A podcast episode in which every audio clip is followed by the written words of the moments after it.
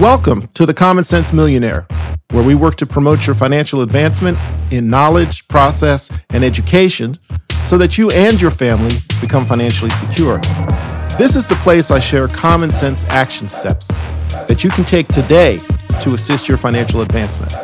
So sit back, grab a drink, and let's get started. Common Sense Millionaire here. Welcome back. So, you want to buy a car. At some point, everybody says that. I've even said that myself. Oh, I need to buy a car. Well, I had that opportunity a couple few years ago, and it's really a lot different than what's going on right now. But let me just tell you what what happened for me. Uh, my car was uh, stolen and uh, was totally destroyed in a wreck uh, by the thieves. Um, it was very sad when I went to go pick up my documents and just saw everything was a shell. okay, so I had to I had to get another car. Uh, got the uh, insurance payment and went shopping. And this time I decided I was going to do things a lot differently. I first started going to car dealerships and trying to talk with the folk at those dealerships and trying to negotiate, which was ridiculous. Pricing didn't make sense options didn't make sense. And there were all these add on fees that didn't make any sense to me at all. And it was confusing. So then a friend of mine was very nice to give me a phone number of someone who could handle all of the madness without me being involved. Saved me a lot of time. And as we all know, time equals money. So I called the uh, gentleman up and I told him, well, you know, this is what I'm looking for. I need a blank, blank, blank. And he said, okay, what color, what options? And I wrote all of that down, sent it to the gentleman. He says, fine, let you know. Uh, I only buy used cars. I don't buy new cars. And current rule is the 410 rule no more than four years old, no more than 10,000 miles a year. That typically covers leased automobiles because people don't want to go over their lease allowance because that's going to cost them X amount of money per mile.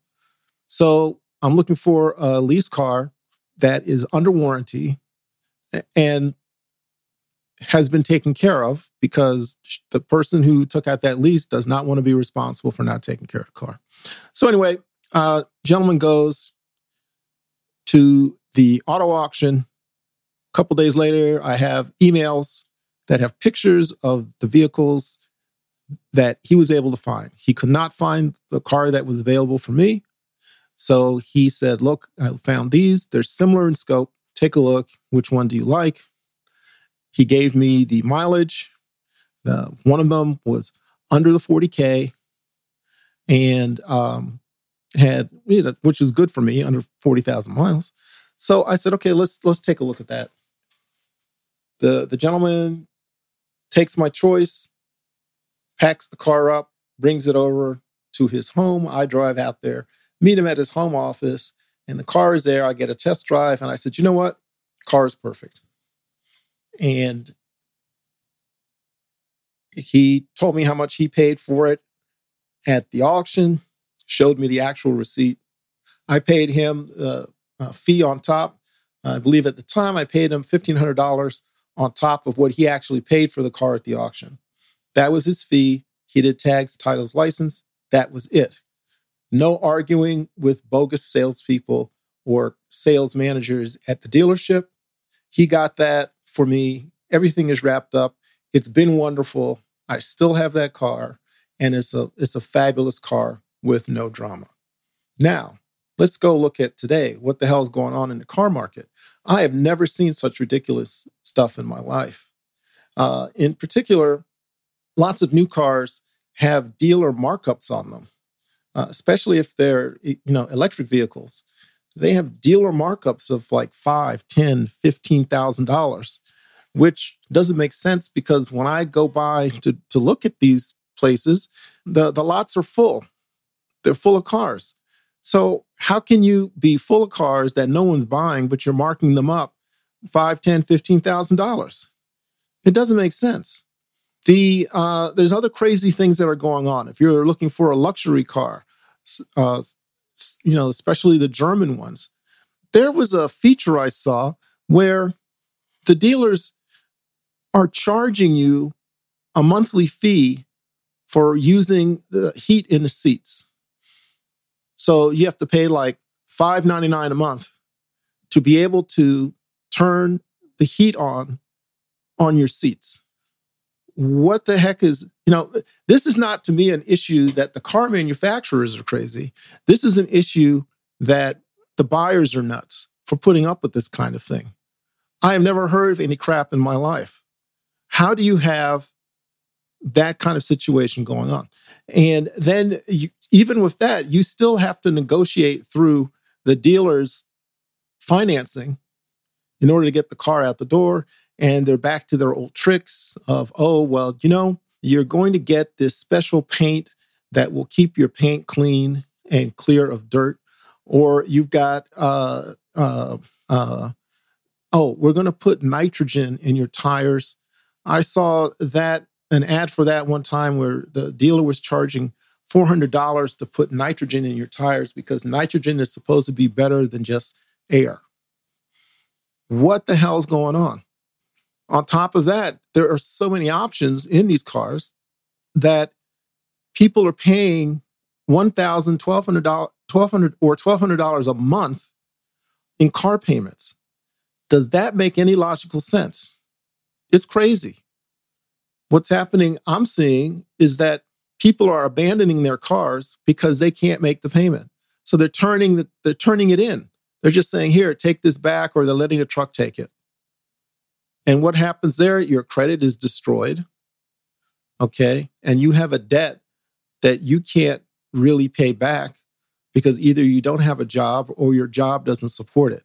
One of the theories out there is that a lot of people got, kept money over the COVID epidemic. And because of that, they weren't able to spend their money. So after COVID, they went out and bought a really nice car to drive around. But now they've ruined their credit for the next seven years. What I don't know what the heck is happening. But if you have to buy a car, let's go through some of the things that you need to do. The first thing is don't go straight to the dealership. Go online, search your car out, uh, find out what the options are, see what the the detail of the pricing is. Okay, just just get that straight. The second thing is after you've done that, figure out what stuff you don't want. You know that nitrogen in a tire is a ripoff. You know that some special treatment for your paint is a ripoff. So go through what you don't want, take all those items out, and then go back and compute what the price is. Next, how much can you put down? I really do recommend that you try to put something down. You don't want to 100% finance one of these cars at a ridiculous rate, especially right now. So now you're probably going to be paying 7 to 8%. On the last car that I purchased, which I still have, I paid 1.74%. Okay, you, no, nobody's going to see that right now. So figure out what the payment is going to be per month. Then figure out where you're going to get the car financed. There's a lot of choices. One is a regular bank. You could do the bank and see how that works out. And you could test a couple of banks, find out what their rates are and what their terms are going to be. Second, you can use the dealer's financing. But if you do that, those guys are sharks and they're about making money, not about giving you what you need. So, how many times have I sat through one of those uh, dealer meetings where they talk about, oh, we've got this special shampoo for your seats or something like that, that they're trying to sell as an add on? Okay.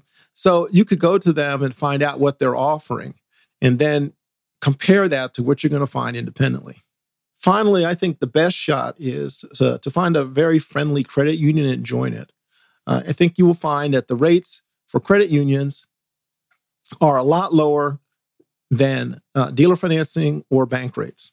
And that that should be a good way to make sure that you've got all your uh, everything's all your bases covered in terms of how much money you have to put out of your pocket every month. But I will say this it may be cheaper to get your car fixed if that's the reason why you're shopping for a new vehicle at this point in time than it is to buy a new car with an ungainly note. The other thing too, let's let's be honest, sometimes you, you let things go. You let repairs that should be done go. And that creates problems in two ways. One, you can't drive the car. And two, the resale value of the car will decline with all of the drama that the companies find with the car that you're trying to trade in. And just remember if you are trying to trade in, you're not going to get what you think the car is worth. You can go online and look to see what the perceived value of that vehicle is, but you're not going to get that because the dealer is trying to make money. So, those are just some of the things that you have to talk about. The, the other thing is, and finally, do you really need the car that you're looking at? Do you really need that? Do you really need the flashy sports sedan made by one of the big companies in another country? I'm not going to mention any of those countries. Do you really need that? Is that really necessary? At this point, that may not be a realistic approach to take on purchasing a car. Trust me, I've learned the hard way. You know, I, I had my fun with cars and I'm done with it. And I've, after some experience with dealers, I'm not going back to that. I've got somebody who's got me covered if I need to get another vehicle. And that's the way I'm moving, not buying a new car because I'm not going to pay $5.99 a month so that I can have heated seats or air conditioned seats. So, all I have to say is if you want to talk about this further, I'd be glad to get you in touch with uh, the guy I work with who can make the entire buying experience much less troublesome for you. And I think for most people, it works out a lot better. So just let me know. Give me a, a email, send an email to me. That'll be fine. We'll get you going in the right direction. You've been listening to The Common Sense Millionaire, where you can learn how to go from zero to a million using common sense solutions to everyday financial issues. Make sure and subscribe to stay connected for more content, tools, and help so you can advance towards your financial goals. If you need assistance or have questions, leave a comment or you can email me at george at commonsensemillionaire.com.